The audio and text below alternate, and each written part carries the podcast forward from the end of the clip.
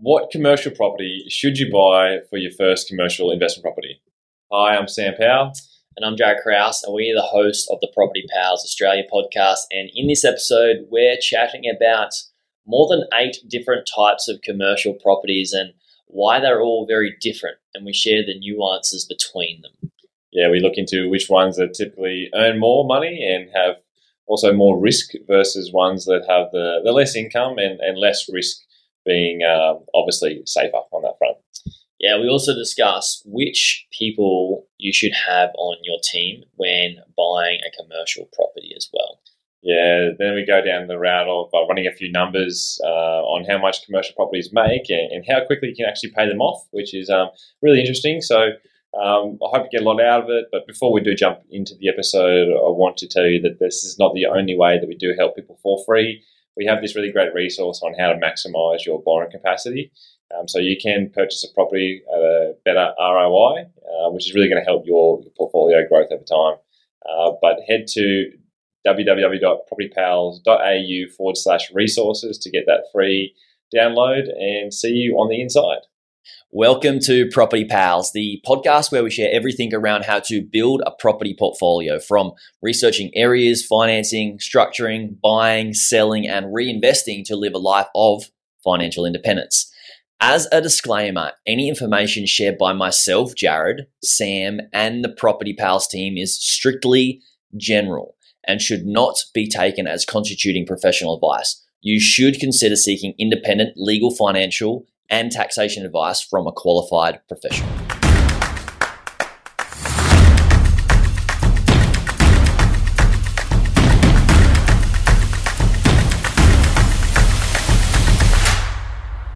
commercial property. Here we go.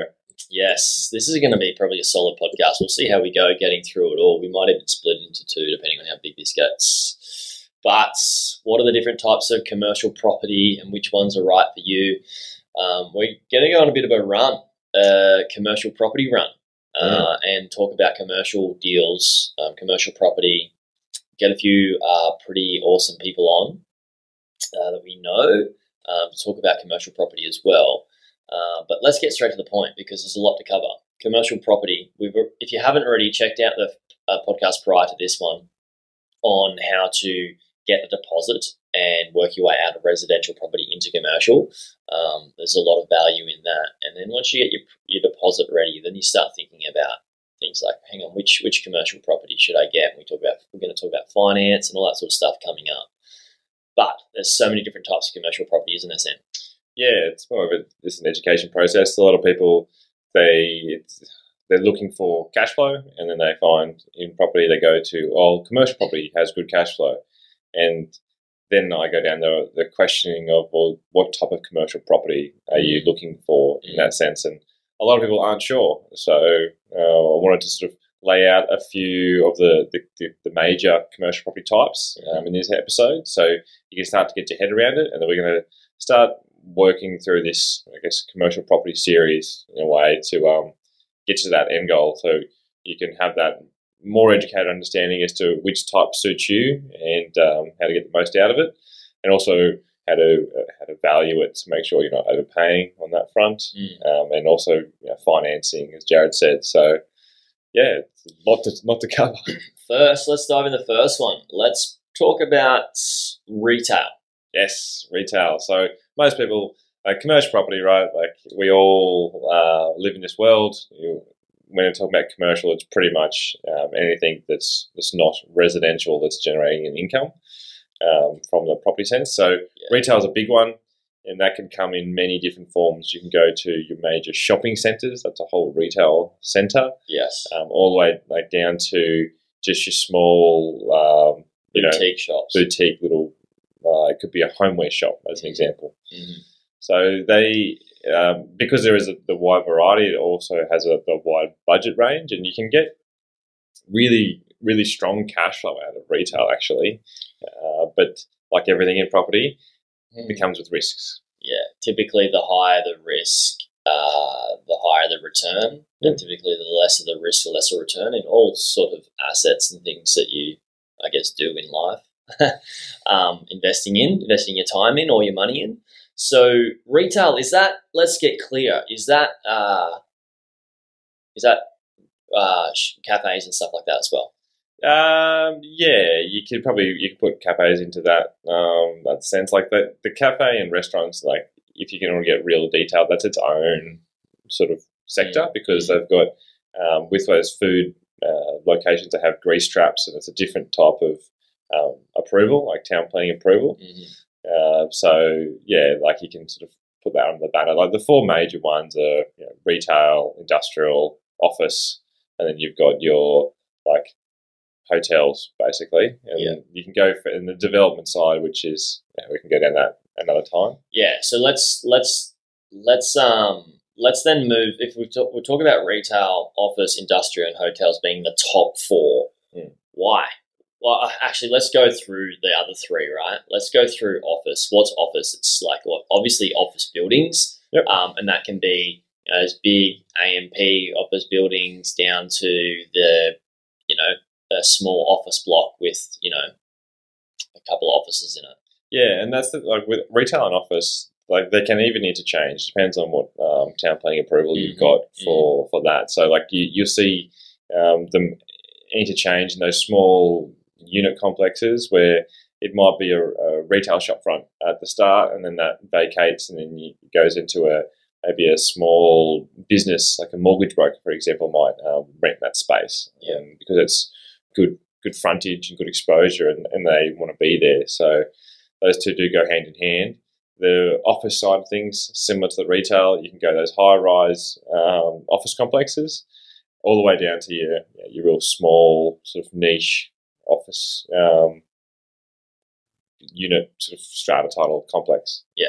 So like in regards to risks and things like that, like I the the big players with a lot of money, they tend to buy the whole asset and they control it and they can get really strong cash flow. But for the majority of people in this world, we don't have you know hundred million dollars just to go and buy a property. Mhm. So um, you know, I like to look at well, what's the capital growth prospects as well for each of the different types and.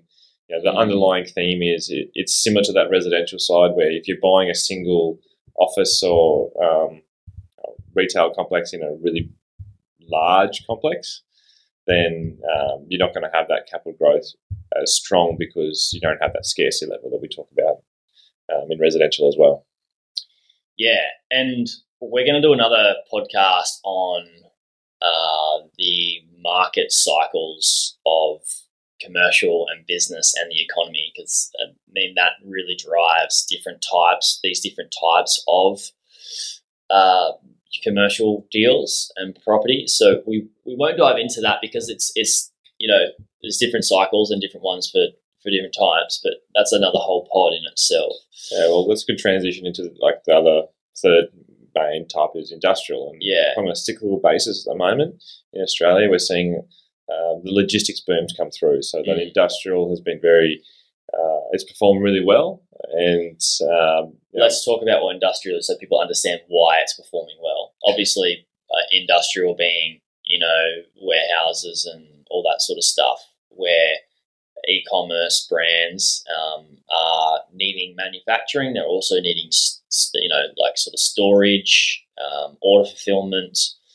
And, you know, since even just before COVID, like we've always seen every single Christmas, online sales have increased year on year on year on year, right? Because it's easier to buy things online. It's shipping so cheap. So that's why we're in a in a bit of a boom of the industrial. Yeah, industrial is pretty much just like that concrete tilt panel. Like it's pretty simple, uh, but where you just have a lot of uh, small businesses that, that go in there, they can use it as an office front. I mean, that's a big push too, where people um, they can find those industrial complexes where they're all sort of strata titled. There might be ten in that complex, and then they can you know, have the office front and also be able to store whatever they need to store for their business in Yeah. that complex. Yeah. There's another little um, I guess sector that's come out of that too, which is because there's been such high demand. There's like a man cave type um, vibe where it's just basically additional storage for people to put their you know, cars and boats. And Mhm. obviously depends in the area that you're in um, because you need a bit of excess cash flow to just store all your stuff. But Yeah. um, Yeah, yeah.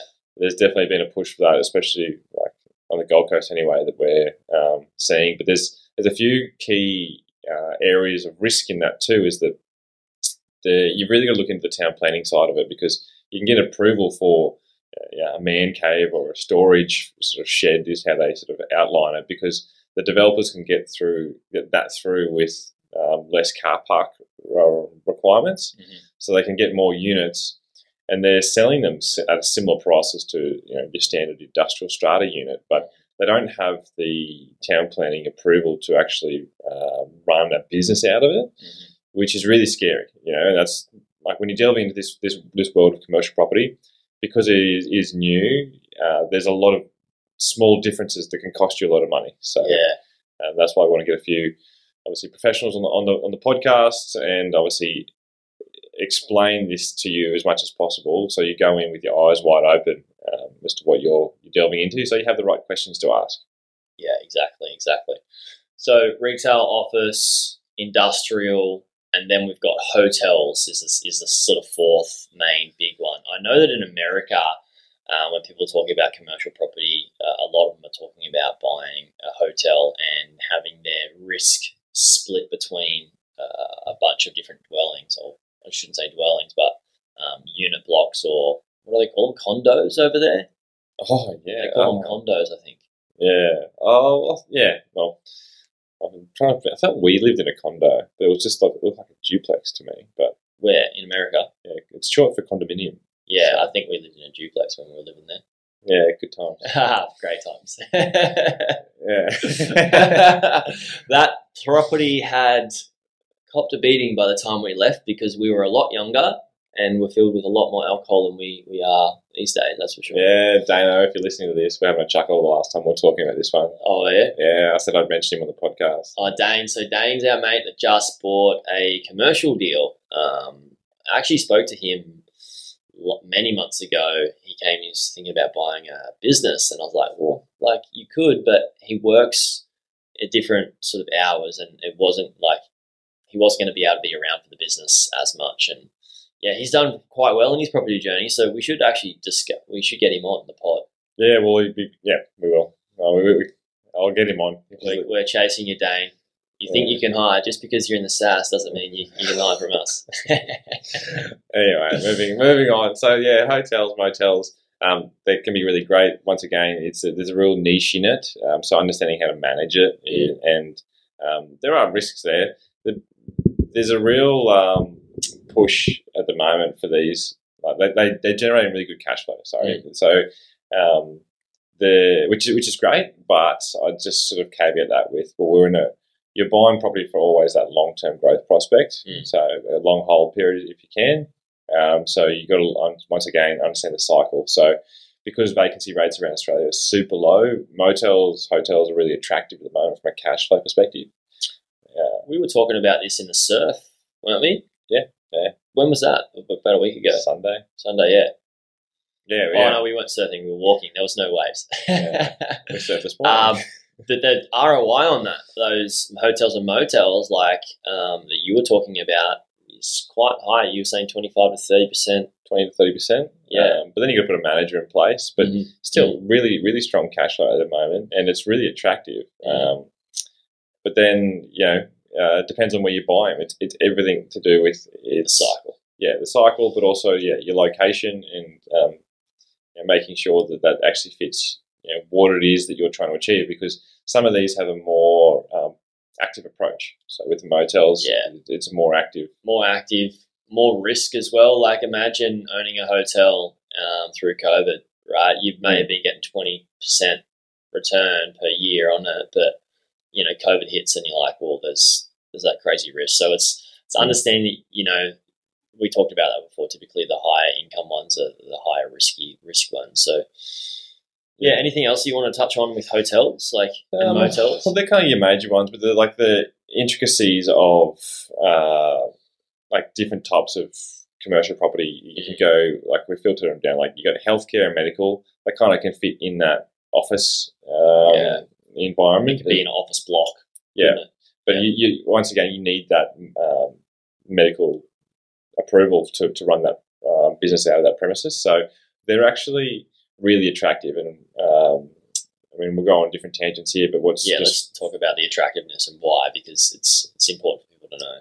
Medical is uh, it's less susceptible to downturns. Obviously, even in like a tough economic times, people still have health Mm-hmm. complications, and they still need to go and see that. So th those businesses is, is what I call recession proof. We're talking about doctors here. Uh, we're talking about dentists, dentists, even physios, physios, uh, osteos, um, you know, like radio, radiology, those pathology. Real sticky sort of local businesses that Yeah. um, will generate income in any any market. So like Mm. going um, like the retail side of things, you can get really good cash flow. But yeah, if you know, people's back pockets are starting to, uh, I guess, run out of cash, Mhm. then the first you just think about it from the psyche of your of your of your standard um, citizen. What are you going to cut back on 1st Mhm. And it's yeah, your discretionary spending. Also, to add to that as well is your doctor. When was the last time your doctor changed locations? When was the last mm. time your dentist changed changed locations? Typically, these businesses and business owners do not want to change locations because they've got long-standing clients that know where they are, and they're not going to book something, rock up for an appointment, and be like, "Oh, you changed, you you you moved," and you know they're going to send out notifications if they do move and stuff like that. But they want to be in the same spot, right? They want they want those longer leases, and with the longer leases, because they want to stay in the same spot, typically they're the better leases for a commercial deal because it's going to allow you to have a higher value for that commercial property. Now I know we could go in so many tangents here, Sam, with Stick to this with stick to the, the, the, the foundations. As you can see, there's like there's so much to cover here, so we're kind of Mm. really excited to share it. Yeah. Uh, but yeah, step at a time, and um, I'll you know, jump into the next one too, which is like going like healthcare. That one, that one's really strong. Mhm. Um, from a like industrial perspective, like there's storage facilities. Even Jared was kind of like, "Isn't that the same as industrial?" And uh, the answer is no. Um, it's a different approval once again, but one it's it's really attractive at the moment. Uh, it seems a lot of people have a lot of stuff in, in Mm. built out locations. Like they can live in, uh, say, like a, a smaller residence, say like a unit or a, or a smaller house in a really strong location, either near the beach or near the city, but they still have things that they they want to hold on to. And then storage facilities are obviously the, the great way to do that, where they can have like a reasonably low weekly expense to maintain what they what they cherish so much in possessions. Great business to own, Yeah, I think. yeah, they, they I haven't owned one, but from the out from an outside looking in, I mean, it looks decent. And the beautiful thing about commercial too is like the advancement of technology is really um, helping the passive side of it. Mhm. So storage facilities, there's like applications and um, software systems that you know you can build in where it's you know touchless. You might have just one manager managing a whole entire complex Mm. um, because people you can just have the touch keypads, put it all in. Um, obviously, I don't own a, a um, storage facility. Love to in um, the future because it seems quite passive in that front. Uh, but there's specialists, and this is going further through into it. Is like um, no no one knows everything, and there's specialists in each different area. So there's spe- specialist buyers agents in storage facilities. There's specialist buyers agents in industrial. It's just making sure that you talk to the right people. So we will talk to buyers agents as well um, for commercial for these commercial properties because just like in residential, we definitely push you to go if you're investing. It's worth having a buyer's agent in residential. For commercial, it's that much more important because the the amount of numbers, the air, the locations, uh, the due diligence that goes into buying a commercial deal is far needs to be far more thorough than say a residential deal because there's typically far more at stake with the market conditions that can, can that can be more volatile, I guess, depending on where you purchase, than say residential, where people are always going to need somewhere to live. I have heard arguments on that, Sam, as well, around like, well, hang on a second, if people are always going to need to live and eat food and all that sort of stuff, then you know, commercial property is important because you need to make the raw materials in these warehouses. You need to produce the food in these different locations, and you need to have the retail shops like Coles and Woolworths and all that sort of stuff open. So there are arguments in so many different directions. yeah, Yeah, and that's um, you know, a really good point. I would, would like to get sort of that uh, flushed out during this series too, Mm. and I'd, I'd say um, the real due diligence comes into assessing the business that's renting it from you. So that de-risks it massively. Absolutely. And yeah, like that's why as commercial, you there's a they say you get more capital growth as a residential than you do commercial. Mm-hmm. I, I still am on that fence, but there are some really key ways that you can actually outperform markets in commercial by value adds or you know, buying really well um, because it, it is based off an income approach. So you can it, it's it makes more sense from a dollars or numbers perspective because you can like a, a valuer comes in you know, to value the commercial properties. It's based on the net lettable area. If you can add net lettable area, then you can increase the value of that premises because it, like it, it's a multiple. So if you can add a mezzanine to an industrial, then you increase that net lettable area. People pay a higher rate for that, therefore the property value increases. It's pretty like one plus one equals two. Mm. Whereas with residential, if you go, oh, I'll add another bedroom to this this whole entire house, it's Mm. like, well, that bedroom might cost you hundred grand to actually build that whole thing. Will that add hundred grand of value? Well, the market will decide that. Yeah. And um, you know, obviously, you'd hope for that to happen, but I've valued a lot of residential properties where you know they did those extensions and they overcapitalized for that area, and it wasn't justified on a valuation basis. Where with the commercial side, we found that it was just it was more yeah, simpler to one plus one equals two.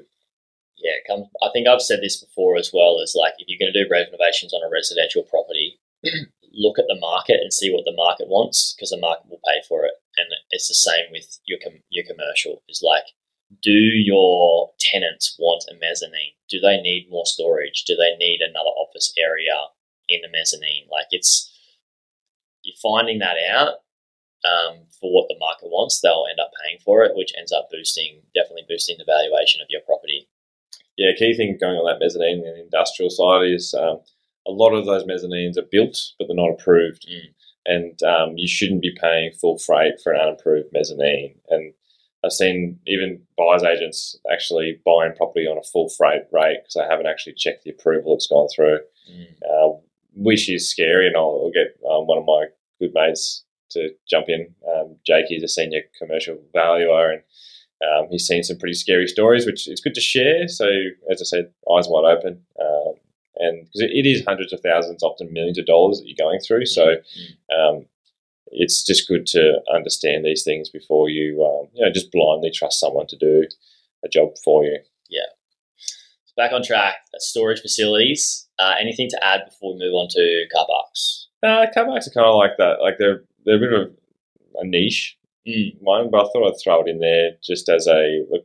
You, you can generate money out of it. You can even you can generate money out of anything. You get a block of land. You can put some, you know, just here's a car park. Go and park it and just charge them a, a few um, few bucks an hour. Mhm. Um, but yeah, in the cities, I mean, in Brisbane CBD, it's fifty bucks an hour sometimes. I think it's worth to note that yeah, exactly, and it's depend like especially if you know the football's on, you know, people char- pay a higher price for parking because it's so much harder to find um, in those areas or any sporting event or any event for that matter.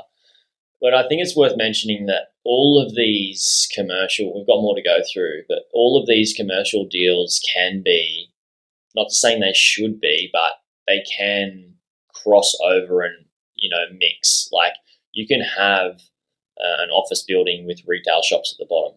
Yeah, You can- right. We can we get into that, mate. Okay. Oh, it's got mixed use down there. Yeah. okay, we'll get to jump the list. All right, we'll go one more. Petrol stations. Oh, car parks, like uh, the little thing that comes to my head, car parks generally are a sign of like developers buy a site, they might land bank it and put a car park on it, you know, where it's like a pretty simple um, construction method just to sit there and they can hold that asset because they generate a bit of cash flow out of it. Um, and it might be, you know, they're doing a high rise development and it takes a few years to get approvals through and everything. So just keep that in the back of your head. But um, yeah, they can generate some good income. Um, and it's just more of that, like, well, I look at car parks as a development site with good income um, to put you into the next stage. So it's a it's a cool little multi-stage process that you can go through. Um, but yeah, next one would be petrol stations.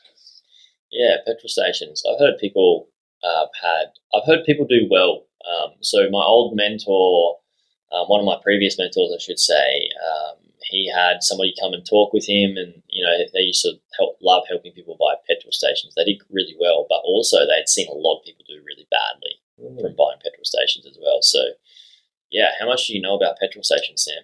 um, I've made a couple in my valuation years. Um, it's a niche sort of project. So I was a, basically just a valuer working with a senior valuer who was running the show. Um, so my mind goes like petrol stations have a really strong um, cash flow. So the, the, tenants are obviously paying you good income, and you've got really um, solid tenants like BP or mm-hmm. Coles, Caltex, things like that more than often than not, they own their own sites, but you can get um, petrol stations that are independently owned and they sell that land and then um, you can obviously have that tenant in there. There's just complexities with development with petrol sites is that like the land gets contaminated. So you know, if you want to change that out of a petrol station to something else, there's a lot of um, you got to like infill the land and, and, wait a certain amount of years to ensure that there's no toxicity levels in that land through all the the fuel that's been stored under the ground because all petrol stations they have yeah. massive tanks underground. Yeah. Um, so there's you know keys in that to really understand. I'd go further into it to say, well, where is this is the economic cycle stuff? Where's it? Where's it pushing for petrol stations? Like there's this yeah. massive push for electronic vehicles and doing all that. So. just changing the contrast. Ch- changing the contrast. Yeah, it's, it's it, who knows who knows what's going to happen, and maybe petrol stations do change into big power stations where you can get rapid rapid charging um, on the road, right? And maybe we do need less because people have it at their homes, uh, but maybe they can get cheaper charging in petrol stations. So we don't know what that's what's come with that. Um, you need to do a lot of research, and I guess it's all still based on what the economy is doing and the cycle is doing, and then what is allowed with electric driving in, in each country and, and the legislation. What, what I think with petrol stations is um, a huge risk is location. Like you really want to have something that's a good location. Like we've all seen it where we used to go to a petrol station or we know a petrol station that was like really convenient to go to. And then the, the roads have changed, right? and there's nothing you can do about it when the government's saying, "Hey, we're going to change direction of traffic here," and you can lose so much, so much uh, income. Yeah, and that's, that's it happened here. You see it all the time, all the time, and like direct access off the the motorway, and then mm-hmm. the motorway expands. They can't get the direct access, so they have to go down a side street. Mm-hmm and you're on the motorway driving there, you're like, well, why would I go to that petrol station? I've got to go do a big loop to go back around to just pay them pretty much the same price as old mate down the road. Yeah. Yeah. Yeah, really good point. Uh, but they are like, uh, what interests me is they generally have really good road side exposure. So, yeah. Um, you know, you can you can switch them into something else in the future. Yeah, you can add like a little coffee sh- drive through coffee thing. Uh, you, there's so many things you can add to it. But if you if you are looking at a petrol station, like you, you do need millions. It's they're not they're not cheap. What are we talking? We're talking like four. Depends. Right? I mean, it depends on location. You can go to like a regional location, and you know you might you be a mil or two mil, mm. but um, they generally have really strong cash flow. They are they are in high demand, like similar to uh, that's another one is like childcare centres. Um, yeah. That we'll jump into that one next when we're talking about it. But yeah, there's there's always um, there's a lot of complexities, and if you are going down that path and finding a specialist petrol station, you know, uh, valuer is the is the key on that front to understand its value. Mm. But then even going further into, uh, you know, there's not really anyone on the top of my mind that specialises as a buyer's agent in petrol stations. So um, it's understanding who owns a petrol station trying to find that person to go, well, what are the what are the pros and cons, and how can you maximise the potential of the site? So you there's a lot of due diligence that goes into that, and you generally find the more expensive an asset is, the more due diligence you need to conduct. Um, I do know somebody that might be able to help with that is pretty good at buying petrol. The person I was mentioning before, Tyson. So if anybody wants to reach out, um, I can probably put you in touch with him. Before we continue today's pod, I want to ask you a few questions. What is your property investment goal? What type of properties do you want to own? How many? what size valuation property portfolio do you want to own, and how much net income do you want to be earning? Essentially, what's your magic number in passive income that you want to be earning? And do you know how to get there? And if you do, do you know how to get there in the least time possible with the least amount of risk? Sam and I have been helping people invest in property and build property portfolios for years. People who are now replacing their income through property, and we want to help you do the same. Right now, for a limited time, we are offering free property coaching to our listeners. We won't be able to do this forever, of course. So head to propertypals.au forward slash coaching. That's propertypals.au forward slash coaching to see how we can help you achieve your investment property goals. Link will be in the description too. Yeah, let's move to uh, Childcare. childcares. Uh, What, what I think about childcare centers, similar to healthcare and medical, is like um, people will uh, in times maybe pull their kids out of childcare, but the location thing, I can't see many childcares like being stoked to move location. Like I'm sure they're going to want a longer tenancy to secure that Yeah, they're sticky. that place for yeah, they're very sticky. There's even a like there's people out there that buy sites, get the childcare approval, and sell them, Mm. uh, and that's just what they do every day, which is pretty pretty smart. Really, don't have to touch anything, don't have to deal with builders or anything like that.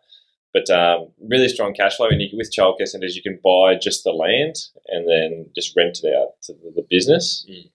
Um, there's like the the freehold and the leasehold, um, so or, you can buy both, where you you you buy the land and the business, and then you, you run them both, and then the cash flow. If you do that, is phenomenal, um, and yeah, really sticky, high demand because more and more people like um, you know workforce people going back to the workforce after having children, um, Mm. needing that help. There's always um, in those key locations even wait lists, and I mean I've got kids at, at daycare at the moment, and it's it grinds me because you sit there and it's Mhm. like we we send Archie to uh, daycare on a Friday, and if it's a public holiday, we still pay. If it's if he's sick, you still pay. It's just like you, you pretty much go, well, we break up a whole annual fee, and you just pay weekly, and we don't care if he's there or not. Yeah. And um, you know, you, you, there's no negotiation, which I don't like. But hey, that's I the world we live in buy myself some childcares. yeah, but once again, you, you're not. You, it depends on your budget too, right? Like, and understanding what is your budget and what's, and then your risk appetite, because Mm. like there is lower risk in those childcares, um, so you'll get that lower cash flow, but it's more, you know, it's a sleep at night factor. You know, I think it's really, I think, I, I don't know, it depends on people's like risk tolerance, but I like the ideology of if you're going to buy your first commercial deal coming out of residential, why not go for less risk and less income just to, you know, I mean, you're still going to make superior income than residential anyway. So why not just like not try and, you know, be a hero? yeah, and then there's there's specialist um, childcare centre valuers like the sort of like that. The valuation industry is it's like no one it's, it's not spoken about because I mean valuers are all so busy just doing what they do every day, and um, then you get the buyer's agent industry where all they want to do is Sell you is sell you something or like like market themselves. It's it's um, but the skill set to actually do all the work is not there. Um, so this is this is key, right? While we're trying to um, put you in contact with the right people and even ask the right questions. Um, yeah, childcare centres. Going back to that is uh, really really strong. Um, I guess cash flow for the for the risk that you're taking on. Um, but yeah, some people might you sit there and you know, I've got five million bucks, and Mm. uh, you can go and buy an industrial at maybe a six to seven percent, uh, likely a seven percent net yield, or you go to a, a childcare centre and it's paying you four percent, Mhm. and it's like, well, that money can generate this. It's just that which which side of the seat do you want to sit on, and also understanding the business as well. Um, childcare centres is it's, it's good to understand the businesses that you're essentially renting your property out to. Yeah, absolutely. I love that um, explanation of opportunity cost is like do you you know which which which asset do you purchase and, and why depending on your where you're at in your journey. So um, last sort of one I guess is before we talk about mixed use and, and how I mean most people listening probably gonna understand what mixed use looks like, but development sites. Mm. Yeah, not my like. There's a specialist buyer's agent. Um, I do like the the small scale, like one into two, one into Mhm. 3 Mhm. um, development sites. But um, like the true development sites, that's that's a multi lot um, project, right? And it could Yeah. just be you buy the land, you cut it up, and you sell each individual lots individual lots off, or Mhm. you you buy the, the land and you do a unit complex or a townhouse complex. Mhm. Um, so um, that's it's kind of like its own little uh, area.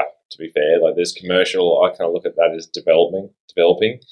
Uh, but you can get the best of both worlds, where you can buy a commercial property and there's like excess land to develop on, and it becomes a site. So Mhm. there's um, like a, a good play with some of the industrial stuff is buying the, the whole site. So you own like the, the, the whole bit of land, yeah. and then you can actually go, well, there's a whole bunch of um, hard stand area there that you could probably rent out. So you can put a fence down it, or you could even subdivide that off if you can, and you could develop that that site out. hard stand area. Let's talk about that. That's something that's been that is used in commercial. What is hard stand area, Sam?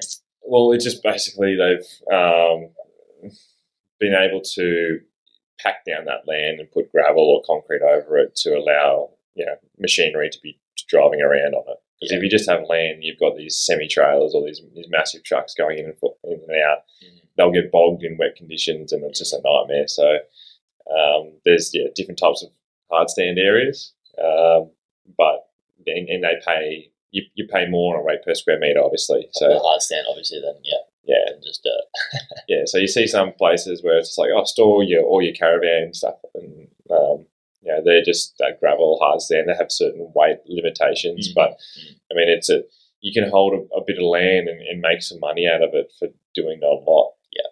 You know, and, and then once again, you've got the lease of like not as many improvements on the site, then you have less maintenance. So it's pretty much just clipping the ticket, store your stuff here for you know, however long you want, and I'll um, you're kind of in that storage facility. Yeah.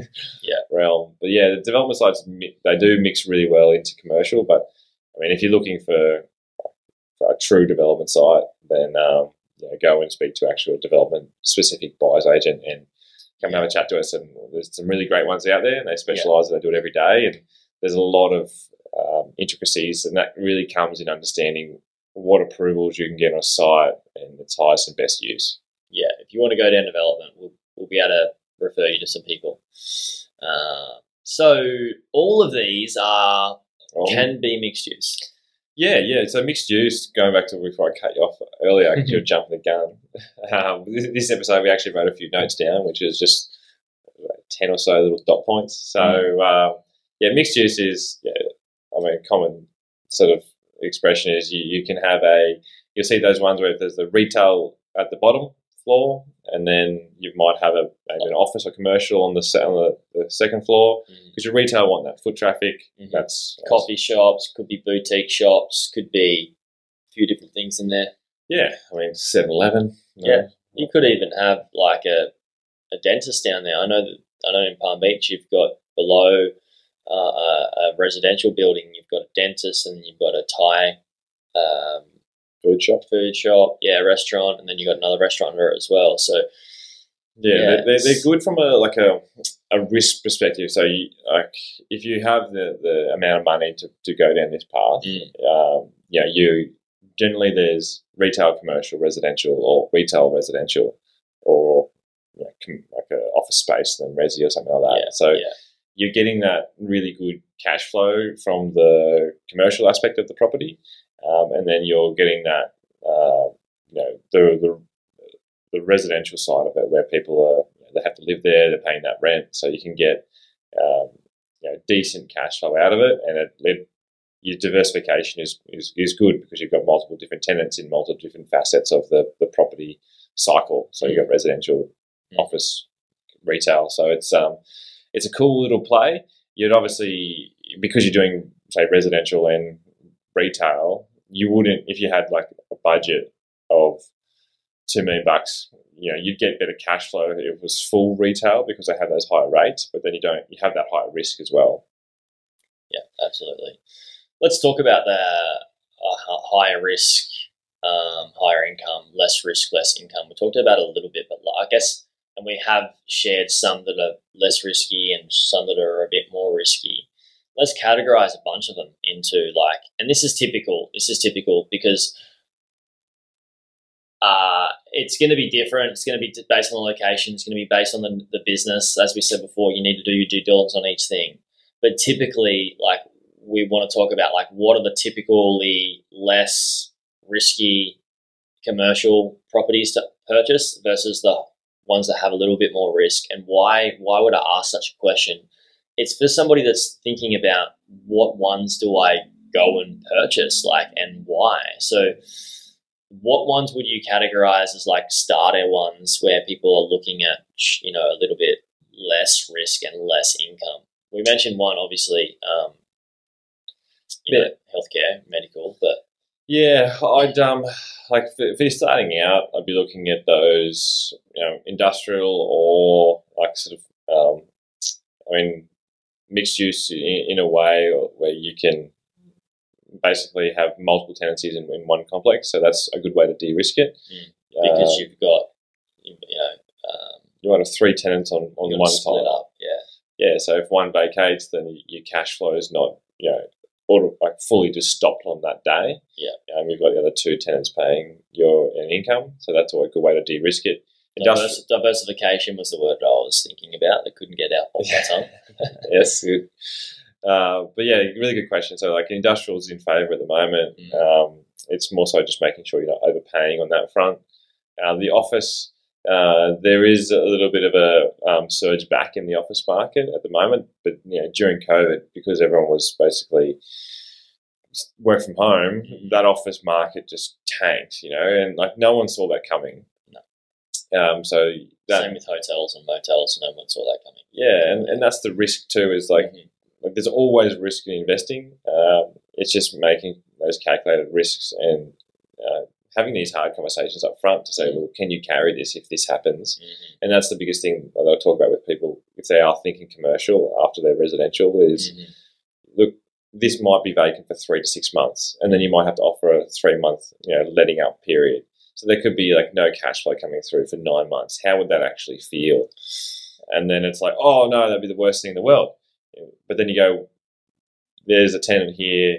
You know, there's a five year lease. The business is solid. You're buying it in. They've got four years left of that, that lease, and the cash flow after all, all expenses is forty thousand dollars in your back pocket. Yeah. You sit there and go, "Do you want that?" And the answer forty thousand dollars a year, roughly. Yeah, yeah, yeah. And you're like, "Well, the cash flow is great. There's opportunity there.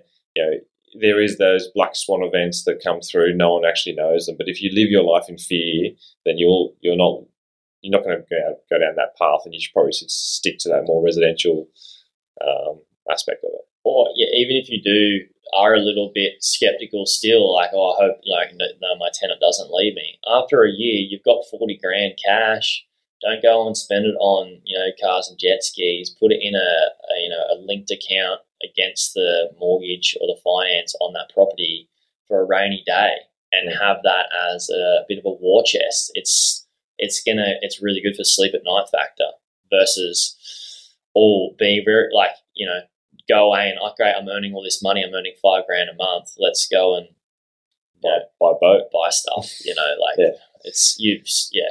Yeah you really want to be focusing on that. Yeah you de-risk as much as possible so building up that cash flow buffer. Just so if there was a nine month letting up period and you had 100k in your offset facility then mm-hmm. you can ride that out. So if that you know worst case scenario happens. It's, that's just planning up front to say you know, you've got those things in place. Like you should never buy any property with every single dollar that you have. Yeah. Well, you should. I don't think you should do that with anything you've got. Really, it's you. Like, what happens if you have a car crash and you need to, you know, pay for medical expenses that mm. you were unforeseen? Like, you just it's, it's, it's a scary thing. yeah, some people get sold and the ego gets in place. And, yeah. Um, you know, they push it to the limits, and they're the ones that uh, unfortunately have those negative stories. But yeah, property is it's a pretty simple process. It is scarcity. If you're buying in the right locations, you, know, you get that capital growth, and with with cash flow too from commercial, it helps you pay down that debt faster. I mean, uh, generally, if you can find a commercial property that's yielding around that seven percent, if you utilize all that cash that you're receiving from it to pay down that debt, you can pay down that debt within that ten year time frame, Mhm. And then you can go and enjoy it. You know, like Yeah, it's like exactly. you got a debt free asset that's just sending out cash to you every single month. It's fantastic. it's a pretty uh, it's a pretty big thing that you just mentioned there, uh, and I want to really emphasize it that like guys, it's an average thing to do. If you buy a commercial property, on average, you can pay it off in ten years. Yeah, it's not like a thirty year mortgage for a property that you own. Like it can be done. You could maybe even pay it off faster. Depends on if you want to cash inject into it as well. So it's definitely you know, when you think about it, if you're buying a, a million dollar, uh, let's just use round figures, million dollars, and you're getting, you know, 50 grand a year in net income Mhm. from that, and you pay that off over to 10 years, It's very achievable too. and it's, which is very achievable, uh, then after 10 years, you know, that property is going to grow in value and capital growth because it's, it's not like what most people are saying is like, you know, capital, you don't get capital growth in commercial. You do, depending on the locations, of course. Mm. Uh, and then, you know, once you pay that off in 10 years, you're going to have more than a 50K wage without any debt, right? You're going to have a lot more. Yeah, so if you, let's go calculate it. If you get 1.5, say it goes up to 1.5 million dollars, that's only a, Which is pretty conservative. on a five percent yield. That's 75 grand. Probably should have done that in my head, but anyway. Yeah, Um, but 75 grand, but you still don't have to pay the mortgage Yeah. anymore. So you're Yeah. going to have that on top of it as well. yeah, so just 75 grand in your back pocket Yeah. because you made that decision 10 years ago to buy a million dollar asset that's giving you 5% net yield. Mhm. And then you pay it down, and it's like, well, um, that's a lot easier than working for But it. it'd be more than 75 grand, wouldn't it? Because you've got, you don't have to pay the mortgage on it anymore. Well, that's the net. The, the initial um, depends on what debt level you go into it with. Yeah, but if you have no debt, like if you pay off the debt in 10 years' time, Yeah, yeah, that's well. It depends on the yield too. It's Yeah. five percent, Yeah. that's the five percent net yield on that um, asset itself. So that's how it's it's valued. But you, the lower debt that you have, obviously, the, the greater cash flow, and that's where that initially comes from. So this is the biggest thing uh, when we're talking about net yields as well. Probably breaking this down further um, is if you've got borrowing against that, then you get that net yield, but then you've got whatever your repayments are on that. Exactly. And then that, in my mind, I call that a net net yield, which is after all debt, all expenses, everything is your in your back pocket. That's your net net yield. Mhm. So where it gets a little bit confusing. So it's just like if you do have questions, obviously reach out and have that conversation. But um, there's there's like there's the capitalization rates, which is basically the the net yield Mhm. that they run off.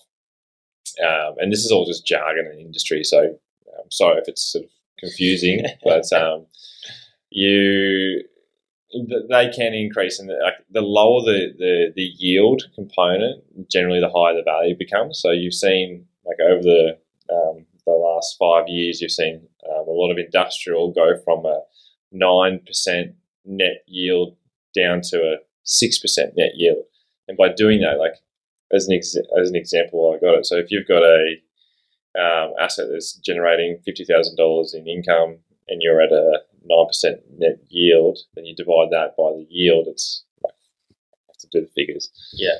um, but you can kind of see where it's that's a million bucks. Yeah. If you get that same um, income, But the net yield's different.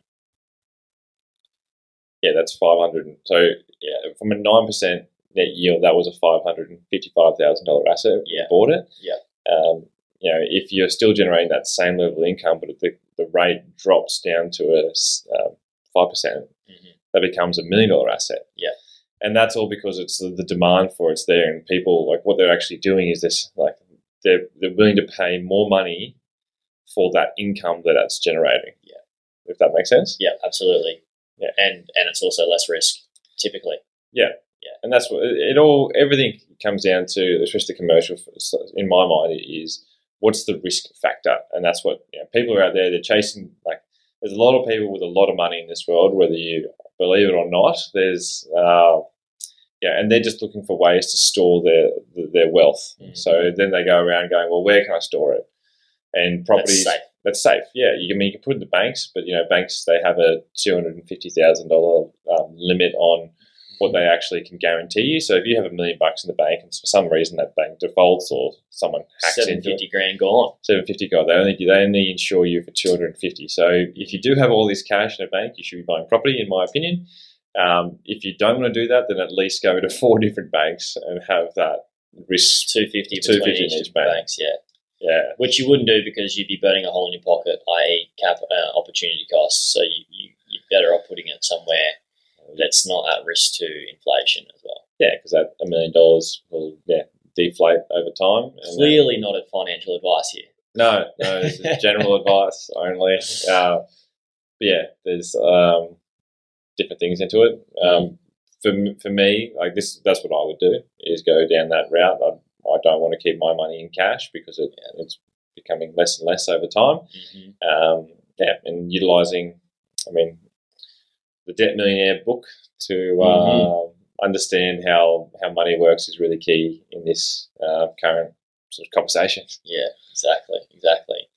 Well, guys, that's a wrap. That's such a big pod. I uh, hope you got a lot of value from it. I'm sure you've got a gazillion questions after this one. Send them in hello at propertypals.au and we will get them answered because this is the next step that most people take when they're moving from residential and you want to make the right move. So we can answer your questions and then we can refer you to great buyers agents, great valuers, and all that sort of stuff. So, yeah, we'll speak to you soon. and stay tuned for the following episodes to unpack even more. So Mhm. um, yeah, thanks for thanks for listening.